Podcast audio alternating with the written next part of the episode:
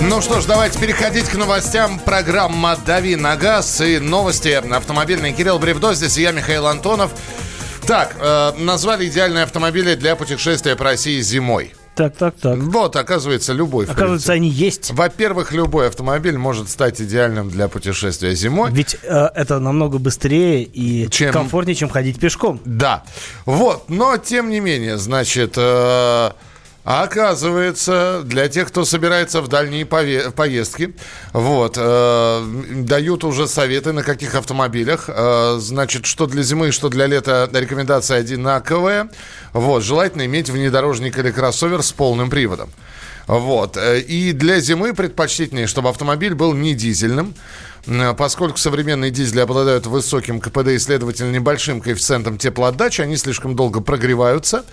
А, собственно говоря, вот и все. Бла-бла-бла. Понятно. Ну, в общем, всегда у нас э, рождаются опасения, связанные с дизелем зимой, э, боязнь э, солярки какой-то не той. На самом деле, на всех заправках уже давно зимняя солярка, на которой дизель прекрасно работает.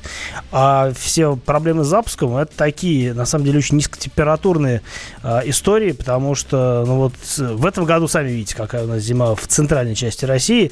Да, наверное, где-то на северах похолоднее, но там, в принципе, как бы дизели не особо пользуются спросом. А что касается высокого КПД, то сейчас полно новых автомобилей и бензиновых. Э, все это турбомоторы, э, скажем так, все, что с не очень большим объемом, но с приличной отдачей и э, с турбиной, это все достаточно эффективные моторы, которые то ровно точно так же, как и дизель, греются не очень охотно. И вот, например, те же самые Volkswagen 1.4 э, или там, не знаю, какие-нибудь другие, там, не знаю, Ford э, Kuga 1.5 турбо, все это на самом деле, или 1.6 турбо, а 1.5, по-моему. Все это, ну, как бы такие моторы, которые нужно прям постараться, чтобы прогреть зимой. Вот так. А, кстати, про Volkswagen. Тигуан назван в России самым доходным автомобилем. А, а, что значит доходный? Доходный, это значит, ты на нем катаешься... Ну, в смысле доходяга? Нет, до, так бы доходяжным он был, а именно доходным. Это значит, ты на нем катаешься, а потом еще, ну, не в плюс, конечно, его продаешь, но, в общем-то, разница между покупкой и продажей минимальна. То Вообще есть... всегда японские модели славились э, такой вот ликвидностью, и а, действительно, а, у нас же просто последние там пять лет было, а, была такая немножко аномальная ситуация, когда люди, а, покупая машину до подорожания в 2014 году, имели возможность через пару-тройку лет продать ее дороже, чем купили. И как бы такие вещи действительно случались. Но как-то вот всегда это говорилось именно в, в применении к японским машинам. Да, Volkswagen, конечно, неплох, но в цене он все-таки теряет, на мой взгляд, посильнее, чем та же Toyota RAV4.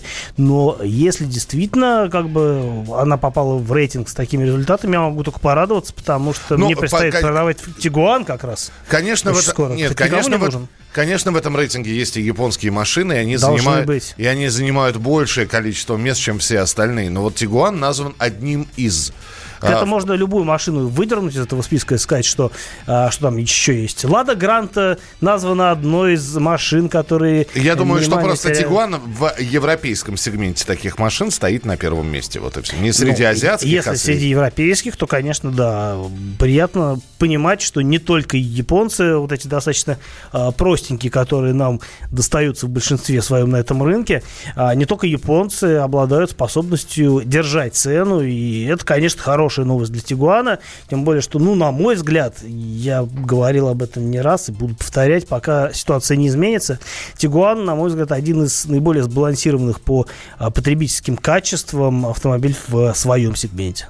А, многие сейчас а, пытаются снова высчитать, в том числе автомобильные эксперты. Вот есть такое агентство «Автовзгляд», которое посчитало, э, когда выгоднее всего покупать машину.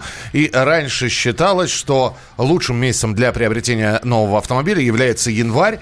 Но сейчас эксперты считают, что ждать января нет смысла, потому что многие автоконцерны, скорее всего, повысят стоимость автомобиля с начала следующего года. Об этом уже заявили BMW, Volvo, Cherry.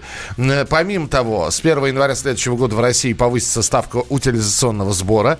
Вот. А плюс, вполне возможно, изменится страховка по ОСАГО, тем более, что новости сейчас прилетают о том, что страховка действительно подорожает. Поэтому январь перестает быть выгодным месяцем для покупки автомобиля. А, ну... Такое ощущение, что, опять же, новость придумана для того, чтобы в оставшиеся 13 э, дней люди побежали и купили автомобиль. До Но Нового у кого есть деньги, те и так купят. А, на мой взгляд, все-таки э, я бы не отменял январь как удачный месяц. И не только потому, что действительно все, все что ты сказал, в общем-то, правда. И в первую очередь это касается утилизационного сбора, который нам обещают повысить и повысят. Потому что такие обещания у нас обычно в стране держат.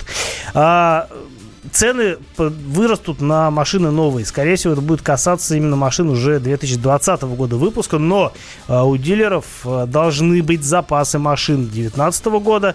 А, объясню почему. Потому что у нас рассчитывали на то, что рынок в этом году не просядет прям сильно. Он прям сильно не просел, но рассчитывал, все-таки ожидания от продаж были более оптимистичны, поэтому я предполагаю, что у дилеров есть из чего выбрать, если говорить о машинах вот 19 года, которые а, постареют, будучи новыми, буквально через, как ты уже назвал, 13 дней. Так что, на мой взгляд, первые там один, там два, может быть, даже у некоторых дилеров три месяца а, можно еще попробовать урвать что-то по старым ценам. А, да, может быть, там новые машины действительно подорожают, и тем, кому принципиален год в документах, те будут покупать новую технику. Но возможность приобрести что-то с каким-то там дисконтом, я не обещаю, что будет большой дисконт, она всегда остается. Кстати, многие автомобили премиальных марок, э, европейских премиальных марок, я про японцев сейчас не говорю, они действительно могут дать прям очень хорошие скидки, и это касается в первую очередь Audi и BMW, а, с дилерами которых можно прям очень хорошо договориться, прям очень хорошо, и взять, по сути, машину премиум, из премиум э, сегмента по цене какой-нибудь там, ну, условной, не знаю, Toyota. Все, и, еще одна новость. Стала известна дата, на, на, э, дата начала продаж кроссовера Hyundai Palisade. Э, Palisade. Palisade. Ну, в общем, Palisade пали, у нас будут ее палис, называть. Palisade, да, в доме, где резной Palisade. Где, где Hyundai Palisade. Где Hyundai Palisade. Так вот, в доме, где Hyundai Palisade, этот э, Hyundai Palisade появится во второй половине следующего года. Об этом уже стало известно. Есть шанс дождаться. А? Есть шанс дождаться. Есть шанс дождаться. Это имеются в виду продажи в России. Мы продолжим через несколько минут. Оставайтесь с нами на радио «Комсомольская правда». Дави Нагаз, Кирилл Бревдо и я, Михаил Антонов. Продолжение следует.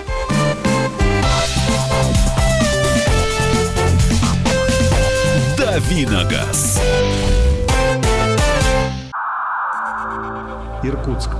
91,5. Воронеж. 97,7. Краснодар 91,0. Тюмень 99,6. Анапа 89,5. Владимир 104,3. Барнаул 106,8. Екатеринбург 92,3. Санкт-Петербург 92,0. Москва 97,2. 97,2. Радио «Комсомольская правда». «Комсомольская правда». Слушает вся страна. Слушает вся страна.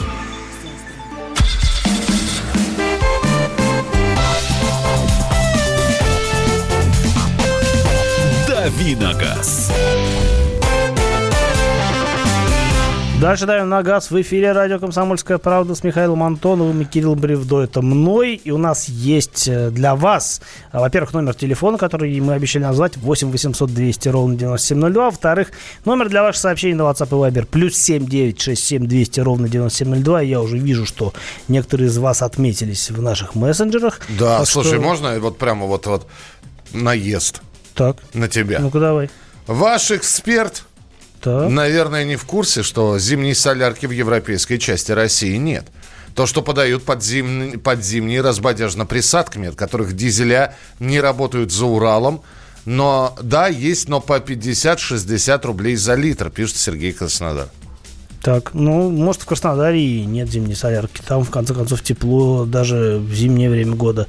А, но европейская часть России, она не только, скажем так, смещена к югу. И я не уверен, что, в, например, Москве не, меня нет сезонной солярки. Так что, и да, я там не часто езжу на дизельных машинах зимой, а когда езжу, не испытываю проблем. Но это и хорошо, потому что если я заправляю машину зимой, на улице минус 20, и я продолжаю ехать, и машина стоит на улице ночью и потом заводится, то какая мне разница, какая солярка залита в машине, а, скорее всего, она нормальная, и она соответствует э, сезону, поэтому я просто не буду запариваться на этот счет, а буду ездить как езжу, вот и все.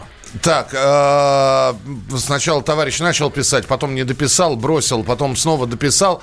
Mitsubishi Outlander 2009 год, объем 2 литра, вариатор, выраженная вибрация, проседают обороты, заменили свечи, почистили все, что можно, подушки в норме. Куда еще заглянуть? Что искать? Помогите. Слушайте, э, хочется помочь вам э, советом, но сложно это сделать, поскольку ну, я не, как бы, не Верховный суд, да, и мне сложно сказать э, в конечном счете, что произошло с машиной после того, как вы уже и так все проверили.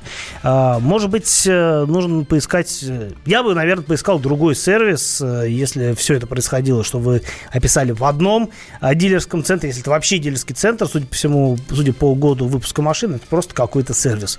А, Я бы поискал именно специалистов по а, не, именно, может быть, Outlander, но специалистов по Mitsubishi, которые знают, что это за техника, которые знают, как обращаться с мотором и вариатором, и что может быть, потому что чем больше машин однотипных проходит через конкретный сервис, или, там, например, через конкретного мастера, тем больше у него а, выраб- возможность выработать статистику по а, типичным или, может быть, даже нетипичным поломкам, и тем больше вероятность определить, в чем же проблема именно, кон- именно конкретно с вашей машиной. Да, просто на слух вы сами понимаете. Ну, сложно Диагноз вообще по диагноз телефону, ставить. это как бы... да, 8 не 800 200 ровно 9702. Игорь, здравствуйте. А, здравствуйте, Михаил, Кирилл. Здрасте. Э, Я из Винограда. А Товарищ задавал вопрос по поводу церви э, цепи ГРМ. Так. Э, Когда менять. Я не знаю, когда ее надо менять. Вот у меня пробег уже 390 тысяч, я еще не менял. У вас хорошая цепь, поздравляю. Слушайте, ну это здорово. А что за модель-то у вас? CRV 2008 года, мотор CRV. 2.4. ЦРВ 2000. Ну, слушай. Ну вот у меня- Здорово, спасибо большое. У меня у приятеля... Одна- однако это не показатель, это вполне возможно вы исключение просто. Ну, У меня у приятеля, сейчас скажу, не CRV, но Honda Element, это тот же CRV по технике, с тем Ну. же мотором, там 2.4, да, у него мотор стоит, да, с американского рынка машин, у него пробег, ну, даст, даст бог памяти, ну, вот хорошо за 300 тысяч километров, да, сейчас он там, или под 400 уже, сейчас он занимается ремонтом двигателя, потому что там действительно, ну, уже пора, там степень износа настолько высокая, что уже надо бы половинить мотор. И э, я не помню, чтобы он прям э, серьезно занимался ремонтом э, своего э, элемента до вот этого момента. И менял ли он цепь, не могу сказать. Но при случае уточню и, значит, еще раз обновим эту информацию. 8 800 200 ровно 9702. Александр, пожалуйста, слушаем вас. Здравствуйте. Здравствуйте. А, насколько я помню, наших отцов раньше грели дизельные двигатели а паяльными лампами. И как в интернет залез, то сейчас вот такое делают. А во-вторых, у меня знакомые есть двое. У одного видаста, на кнопочку нажал, через полчаса вышел, мотор теплый. А у другого что-то наподобие кипятильника. Тоже 220. Ну, если, ну, это, конечно, нужен провод, чтобы и зарядка рядышком была. 220 включил, через полчаса подошел, мотор показывает 40 градусов тепла. И без проблем на дизелях едет. Да, есть такое. Спасибо. Кстати, Финляндия вся сидит на кипятильниках. Если помните, в свое время, когда открылись границы для подержанных машин, некоторое количество машин тащили в Россию из Финляндии. И у них, например, там даже те же «Жигули». А, Вот я помню, что у меня в семье была «Жигули тройка», и у нее на, перед решеткой радиатора стояла такая розетка, ни на что не похожая. А она как раз и нужна была для Но это того, само- чтобы... это самопал? Это не самопал. Ну, как? Это не заводская тема. Это... Ма- массовая, но не заводская. Это масса, это то, чем промышляют дилеры в Финляндии, потому что там действительно в Скандинавии бывает холодно, и там за полярным, ну, в Финляндии она и за полярный круг уходит, как и в России, все то же самое. И там э, просто под это дело выработалась даже инфраструктура, потому что во многих там м, финских домах на улицу выведена вот эта вот самая розетка с соответствующим разъемом, и ты действительно приехал, стал на машине, подключил ее, у тебя машина не стынет. Это прям жутко удобно должно быть. У нас это все, конечно, не работало, а, но а, ну, просто потому, что ни у кого таких розеток, и на улице вот эти розетки нигде не торчали. А Финляндия это прям в порядке вещей. И э, да, этим занимались скорее, скорее всего финские дилеры, которые продавали те же самые российские машины. Э, Давайте хотя бы несколько сообщений на Viber и на WhatsApp. Я понимаю, что там есть телефонные звонки. Mercedes GLK э, 2.2, дизель, пробег 100 тысяч, 2014 год. Расскажите, пожалуйста. GLK. Сейчас GLK. Хочу, хочу увидеть своими глазками. GLK это классный Мерс, 2.2 дизель, наверное, лучший вариант для нее. 2014 а, год, это, по-моему, из последних вообще... Э, свежий? Во-первых, ну, свежий по меркам GLK, потому что в 2014 году уже, по-моему, GLC появился. И 2.2 дизель, э, на мой взгляд, это очень хороший выбор. Он э, достаточно экономичный, по налогам там все совсем как бы не, не жестко. А 100 тысяч для этого двигателя, ну, несерьезный пробег. Все, считайте, что Кирилл шлепнул печать, написано «одобрено бревдо». ОТК Все. прошел. Да, ОТК прошел. Здравствуйте, говорите, пожалуйста, Александр, слушаем. Александр, да, доброе утро, Михаил, доброе утро, Кирилл. Здравствуйте. Кирилл, отдельный респект за его страничку на драме. Я его подписан на его малинового красавца. Э, такой вопрос. Э, сомневаюсь с выбором. Я, во-первых, дизельные машины уже эксплуатирую лет, наверное, 15. Проблем никогда не было никаких. И сейчас созрел на немного БУ Range Rover. И сомневаюсь между мотором Ягуаровским, именно который 319 сил, либо вот уже в новом поколении Ingenium, как называемый. Uh-huh. Вот и сомневаюсь, потому что говорят, что новые поколения моторов все-таки сыровато и очень будет он э, по обслуживанию и дороговат, и хлопотен. Как ваше мнение по этому поводу? Но на самом деле э, история с моторами семейства Ingenium, она не такая уж и старая. А, в том смысле, что действительно статистики, безусловно, по этим моторам гораздо меньше, чем по двигателям семейства Puma, которые ставились не только на а, не только на Land Rover и Range Rover, и они в большом количестве комплектовались ими разные форды, в том числе и, по-моему, даже транзит. А, и на самом деле двигатель хорошо изучен и известен. Я знаю нескольких людей, которые на э, фрилендерах, например, накатали по 200 с лишним тысяч километров без проблем с моторами. Мне кажется, что э, если переходить на рейндж, я так понимаю, речь идет об Эвоке, то, э, наверное, есть смысл все-таки посмотреть машину еще с тем мотором. Главное, чтобы пробег был не очень большой. А Ingenium хорош по характеристикам, но насколько он надежен, какие у него есть болячки, я вам сейчас на, на скидку не скажу. Мы продолжим через несколько минут. Александр, дорогой, увидели ваше про Вольт про Chevrolet Volt. Видим, да. Обязательно Кирилл расскажет про этот гибрид. Политика. Владимир Путин приехал в Японию на саммит большой... Экономика. Покупательная способность тех денег, которые вы... Аналитика. Что происходит правильно, а что происходит неправильно. Технологии. В последнее время все чаще говорят о мошенничестве с электронными подписями. Музыка. Всем привет. Вы слушаете «Мир музыки». Комсомольская правда. Радио для тебя.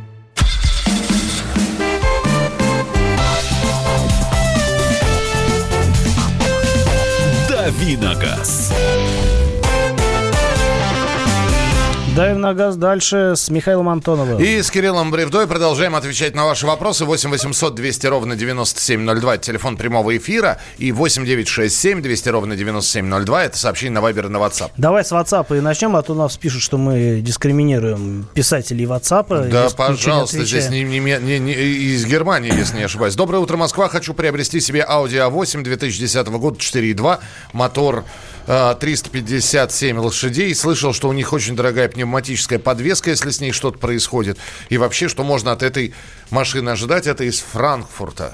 А, у любой машины а, представительского класса все запчасти, как правило, будут дорогие. И вообще содержание бэушной машины, а, которая новая стоила там больше 100 тысяч евро, например, или там около 100 тысяч евро, это всегда дорого, потому что чем дороже машин, машины изначально, тем больше в ней каких-то уникальных узлов и агрегатов, ну вот там вроде гидропод... гидропневматической подвески, точнее гидроподвески на Мерседесе, как у меня, тем меньше вероятность купить что-то из неоригинала. А оригинал стоит, ну, кошмарных совершенно денег. Поэтому, а, если машина, в принципе, в... живая с минимальным пробегом, то это еще куда ни шло, но и все равно надо понимать, что э, там проходит не знаю, лет 10-15, и даже если пробег не сильно растет, все равно что-то изнашивается, высыхает, и все равно есть всегда риск попасть на большие деньги. Но это общее правило вообще для автомобилей дорогих. Так что всегда это покупка на свой страх и риск. Давай ответим Александру по поводу Chevrolet Volt, потому что он уже жалуется, что несколько дней нам назад пишет, начал уже капсом писать. Не надо капсом нам писать, мы умеем читать. И не кричите на нас капсом, да, да, да не надо. Не надо. А, да, про, просто про Логаны, Александр и Солярисы больше вопросов. А людей, которые интересуются вот такой экзотикой, как Chevrolet Volt, их э, довольно мало. Вы вот, слава богу, из их числа. На самом деле, э, на самом деле, Вещь действительно специфическая. В России она официально не продавалась. В Европе продавалась, но как Opel Ampera эта машина. А, В общем, а- полный аналог американского Chevrolet Volt. А, Это, ну, как сами говорят американцы, электромобиль.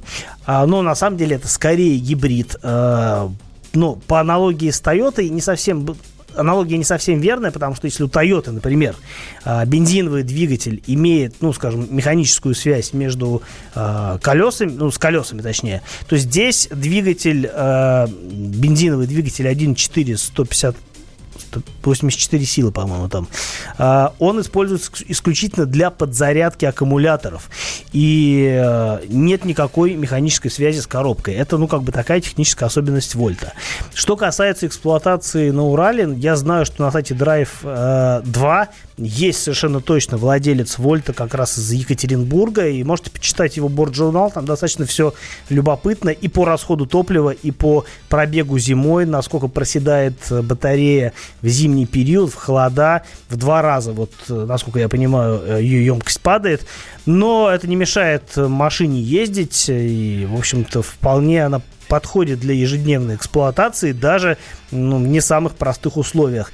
А, машина любопытная, я на ней ездил совсем-совсем чуть-чуть, когда, когда катался на столетие а, ком- марки Chevrolet в на- на свое? Нет, на свое еще... Еще успею. Не факт, что успею, не знаю. Я не Ну, настолько- понравилось или нет, коротко? Любопытно, Любопытно. любопытно. но, конечно, нужно ездить на машине подольше, чтобы понять, что она из себя представляет. Теоретически ничто не мешает ее эксплуатировать в России, но на практике, конечно, нужно этот вопрос более тщательно прорабатывать. А, 8 800 200 ровно 9702. Владимир, здравствуйте. Здравствуйте. Алло. Где вы, Владимир? Владимир? А, Доброе, доброе утро, Доб- ребята. Да, доброе утро. И У меня такой вопросик. У меня Тауран 2012 года, да? Так. Я масло заправляю, как положено по, э, по производителю, э, Кастрол. Так. Но вот дело в том, что оно быстренько почему-то у меня темнеет. А есть аналог замены масла, вот, чтобы оно не темнело? Все равно Так, будет темнеть. Так, э, вы знаете, сейчас Кирилл Бревдо превратится в Елену Малышеву и будет говорить, что это норма. Ма- масло должно Масло тем- должно темнеть, это нормально, что оно темнеет, оно окисляется, оно работает. И э, не бывает такого, чтобы на протяжении всего э, межсервисного пробега с маслом ничего не происходило. Будет происходить, как бы оно и должно так быть. Так что лейте то, что рекомендуется, и вообще не парьтесь. Пусть оно будет там чернее ночи, но это значит, что оно работает, оно, значит, чистит двигатель, и все с ним хорошо. Главное, чтобы расход э, был не запредельный, а в пределах нормы. А это единственное, что должно вас беспокоить. 8 800 200 ровно 9702. Александр, здравствуйте. Здравствуйте, уважаемые ведущие. Подскажите, пожалуйста, я в прошлом году поменял мотор на Renault Logan. Взял с магазина ксерокопию ПТС и чек кассовый. Какие мои действия при его оформлении? И нужно ли его вообще в ГАИ оформлять? Так, еще раз, я что-то по поводу какого, какой чек? Еще раз, да, будьте добры. немножко- Я в, ма- в магазине купил бэушный мотор. Так. И мне выдали просто кассовый чек. И ксерокопию техпаспорта с той машины, с которой был снят маш- э, мотор. Но смотрите, чисто теоретически, если мотор той же самой модели, что и стоял у вас, то, в принципе, никакого оформления не требуется. А, а то, что у вас есть документы, подтверждающие благоприобретение этого мотора, ну, это хорошо. А, они вам не помешают, потому что, ну, гаишник может вдруг чего-то вас спросить, а вы хоп, ему и документы покажете.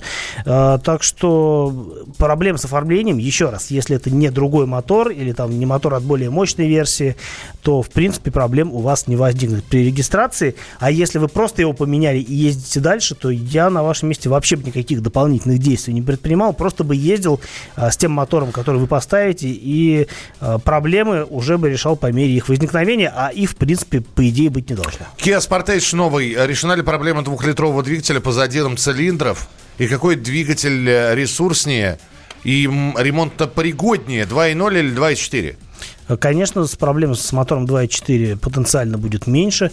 Э, какие действия предпринимала компания Kia для того, чтобы решить проблему с задирами в цилиндрах на двухлитровых моторах, я не знаю. Э, об этом ничего не слышно. Знаю, что, в общем, по-прежнему проблемы теоретически возможны, но э, я уже много раз говорил, сами сервисмены говорят, что ничего с мотором не произойдет, если менять масло хотя бы ну, не раз в 15 тысяч, как это рекомендуется, рекомендовано по регламенту, а раз в 10 тысяч и не запуск... ну, ни в коем случае не, а, не то чтобы не прогуливать, да, но не затягивать СТО, если уже подходит срок смены масла.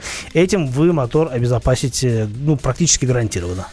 А, следующий звонок 8 800 200 ровно 9702. А, Илья, здравствуйте. Здравствуйте. Добрый день. Да, пожалуйста. А я вот хотел вот такой вопрос задать. У меня сейчас стоит э, вопрос. Хочу купить Toyota Field 2011 года, какой лучше брать, э, полторашку или 1.8? Как, какой Toyota, я не расслышал? Филда. Филда. Филда. Филда. А, а что, что, что, что, что это за Toyota такая? Что-то япон... Э, праворукая, что ли, что-то, да? Да, да, да, да, да. Toyota Fielder, которая, да? Да, да, да, да, mm-hmm. да. Слушайте, Понятно. я вот сейчас первый раз от вас про такую машину слышу, э, потому что Спасибо. мир сейчас японских вы... автомобилей это немножко... Она же Toyota... Нет, это не похоже на Королу, я даже не знаю, что это похоже. Toyota Field, ну, универсал, да, но, судя по всему, это все-таки Corolla. А, мотор 1.5 или 1.8, на мой взгляд, без разницы, а, потому что, в общем, по надежности, скорее всего, а, вы эффекты, ну, как бы не ощутите. То есть и то, и другое будет нормально работать. Но, конечно, чем больше мощность, тем лучше. И особенно для универсала, который, возможно, вы будете грузить там под завязку. И чтобы машина была менее чувствительна к нагрузке, лучше больше мощности. Поэтому, наверное, 1.8. Как-то так. А, продолжим через несколько минут. А, будет тест-драйв. Э, Кирилл обязательно расскажет про какую-нибудь машину, про какую он и, и сам пока нам не будет рассказывать, держа это все в тайне. Так что дождемся через 3-4 минуты тест-драйв в рубрике «Дави на газ», э, вернее, в программе «Дави на газ» рубрика «Тест-драйв» от Кирилла Бревдо. Вот так вот. Новое время диктует новые правила. Ты не позволяешь себе подолгу быть привязанным к одному месту. Ты думаешь об удобстве, скорости и доступности информации. Именно поэтому мы сделали совершенно новую версию мобильного приложения «Радио Комсомольская правда» современный интерфейс и обширный набор полезных функций. Возможность слушать нас в дороге, как на iOS, так и на Android. В режиме онлайн и подкасты. «Комсомольская правда». Всегда рядом. Радио жизни. Радио для тебя.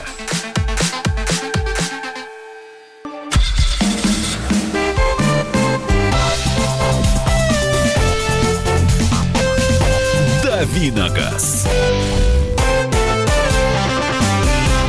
Но тест-драйв сегодня будет такой немножко вводный, я бы сказал, потому что сейчас я делаю для сайта drive.ru материал, сравнительный материал. А, у нас в испытаниях участвуют сразу три компактных кроссовера, и все это, ну, две из моделей это, ну, совсем новинки. А, речь идет о Lexus UX, это компактный кроссовер, самый компактный из кроссоверов Lexus. И, наверное, даже самая компактная вообще машина этой марки. Второй участник тест-драйва это Audi Q3 второго поколения, который вот только-только появился в России. А третий э, автомобиль это Volvo XC40.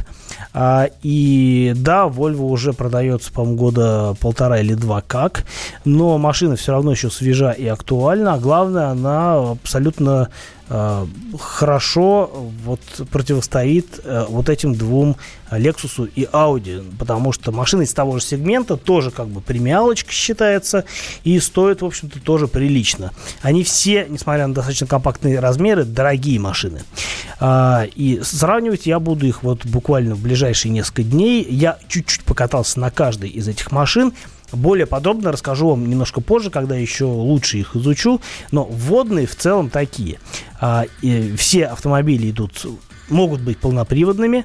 А, но э, те машины, которые у меня сейчас на тесте, это ну, не то чтобы прям базовые версии, но это такие умеренные по стоимости автомобили. Lexus переднеприводный с двухлитровым мотором 150 сил. Э, напомню, что UX это своего рода аналог Toyota CHR, который продается в России уже не первый год, но только с другим кузовом, э, облагороженным салоном и разными э, нюансами. Ну, там, например, мультимедийка у него своя, и не факт, что это прям очень хорошее решение. Что касается Audi, а, то Q3 второго поколения а, в начале появился в продаже именно с мотором 1.4 150 сил. И в Toyota, и в Lexus мотор одинаковой мощности 150 сил, но в Toyota 2 литра атмосферный мотор, в Audi мотор 1.4 турбо. А, но отдача, как видите, одинаковая. Третий автомобиль Volvo, как я уже сказал, там тоже может быть 150-сильный мотор – но в пресс-парке такой машины не оказалось. Это версия Т3, там, да, ровно 150 сил, но 2 литра.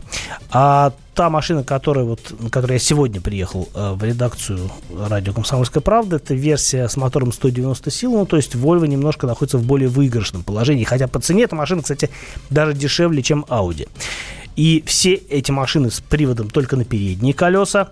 А, полный привод, кстати, тоже немножко разный у этих машин. Если, скажем, Audi и э, Volvo подключают заднюю ось посредством э, муфты с электронным управлением, то у Lexus э, механической связи, по большому счету, с силовым агрегатом задние колеса не имеют. Ну, если мы говорим, конечно, о версии с полным приводом.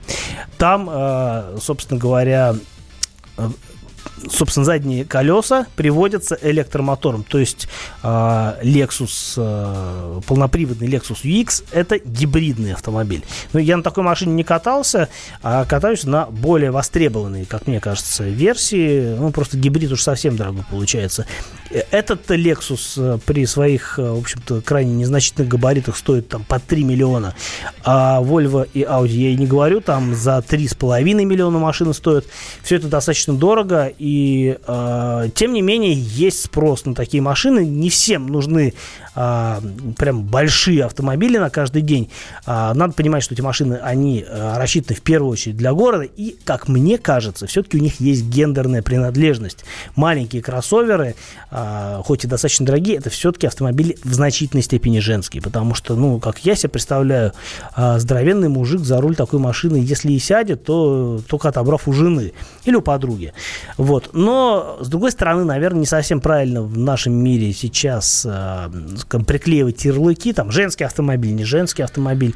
Э, но, в любом случае, есть повод как раз-таки присмотреться, сравнивая три похожих по формату машины и, и понять, какие из них какая из них, скажем так, условно говоря, больше подойдет мужчине, который, какая машина обладает более таким вот э, характером, нравом, драйвом и так далее. А какая машина, ну, условно говоря, просто корзинка для продуктов на колесах. Слушай, это отдельная тема для разговора, и обязательно его надо будет в, этом году провести, в конце года. Все-таки у нас сейчас э, размазались границы, вот эта вот женская машина, это вот мужская. Конечно. Или, или все-таки остались типично женские? Какие-то границы порой смазаны. Увы. Увы. Увы. Но это не в нашей стране. И не у нас в редакции. И не точно. у нас в редакции. И более того, не у нас в студии. А вот по поводу того, остались ли женские машины и мужские, мы обязательно поговорим. Потому что «Дави на газ» выходит с 7 до 8 часов утра. Завтра встречаемся традиционно э, в редакции. Здесь э, вы у своих приемников э, со своими смартфонами, с вопросами. Тут будет Кирилл Бревдо. Михаил Антонов тоже. И оставайтесь с нами, потому что впереди большое количество интересных программ и передач. Чиновникам в России не до шуток. За них взялись Андрей Рожков и Михаил Антонов. Курение запретили, на остановках запретили, курение в подъездах, на балконе запретили. Можно под балконами запретить? Вот я вас вот комитет здоровья забыл спросить еще. я, я к слову так просто. Как ты народу в глаза смотреть будешь на следующих выборах после этого? Они на шестисотках пашут из всех зверей, только у них жук колорадский, а тут у тебя два верблюда. Два, Антонов. Это один там жена еще. Извини, не, не узнал. Каждую пятницу в 10 вечера по Москве на радио «Комсомольская правда». Бюрократию и глупость вышибаем смехом. В программе «Не до шуток».